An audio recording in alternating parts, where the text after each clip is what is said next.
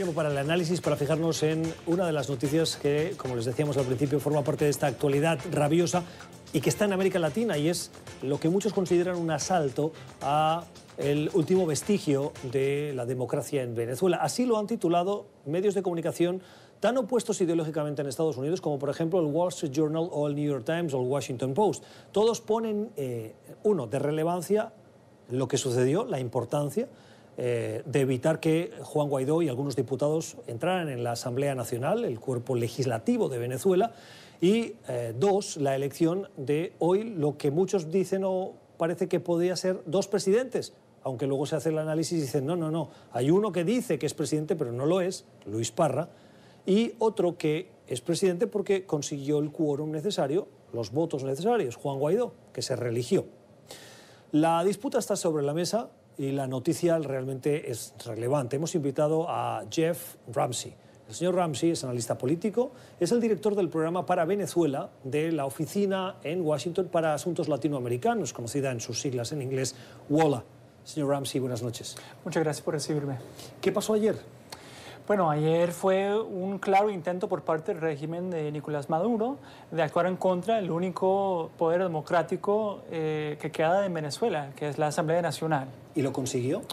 Yo creo que no. Eh, la verdad es que con el tiempo yo creo que la comunidad internacional ha dejado muy claro que este intento no tiene legitimidad y que Luis Parra eh, no es el, el, presidente legítimo del Poder Legislativo. Pero no lo consiguió por esa lectura, pero sí consiguió dar la apariencia de debilidad de Juan Guaidó, que sí era el objetivo.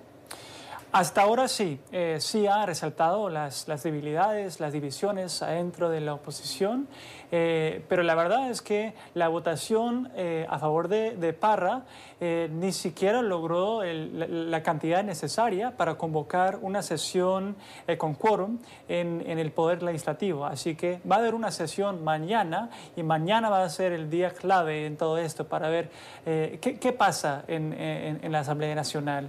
Porque si si el chavismo intenta convocar una sesión eh, con eh, eh, los, legisladores chavistas y el entorno de Parra, pues va a quedar muy, muy claro que, que no tienen ni siquiera los votos para iniciar una sesión. ¿Quién es responsable de lo que sucedió ayer? Quiero decir, sabíamos que el chavismo eh, está haciendo todo lo posible para dejar en evidencia a la oposición, para ahondar en sus divisiones y llegar al escenario en el que se produzca esa evidente división dentro de la oposición, con una votación de al menos 16 diputados de oposición votando con el chavismo, deja en evidencia esa oposición. ¿No hizo nada la oposición para prevenir eso? ¿O no podía hacer nada? ¿O eh, el único responsable aquí es Maduro y sus eh, seguidores?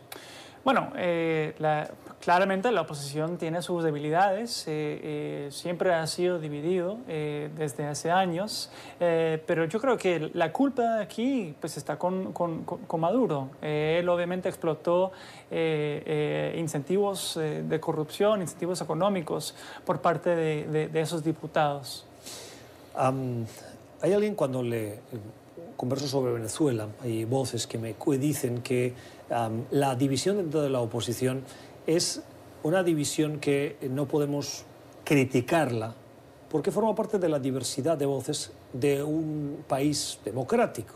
Pero la gravedad de la situación en Venezuela, uno como observador externo podría pensar, oiga, pero tan profundas pueden ser esas divisiones que antepongan la causa de la democracia en el país por mantener esa idiosincrasia propia dentro de la oposición.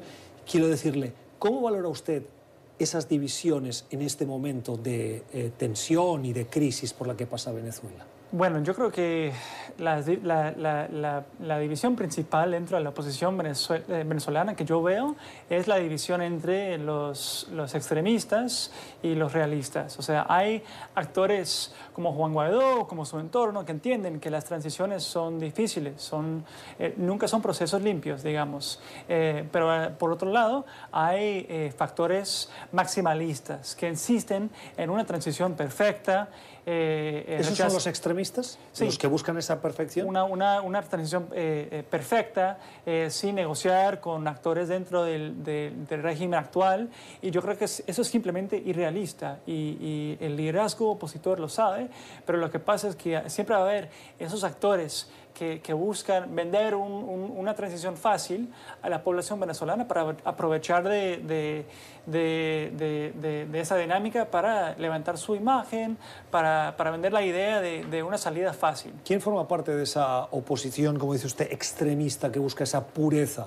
Bueno, la, la, la, cara más obvia es eh, María Corina Machado eh, y su entorno. ellos han sido los promotores de, de una idea eh, risible de, de, que pueda haber una intervención armada militar dentro de Venezuela por parte de Estados Unidos.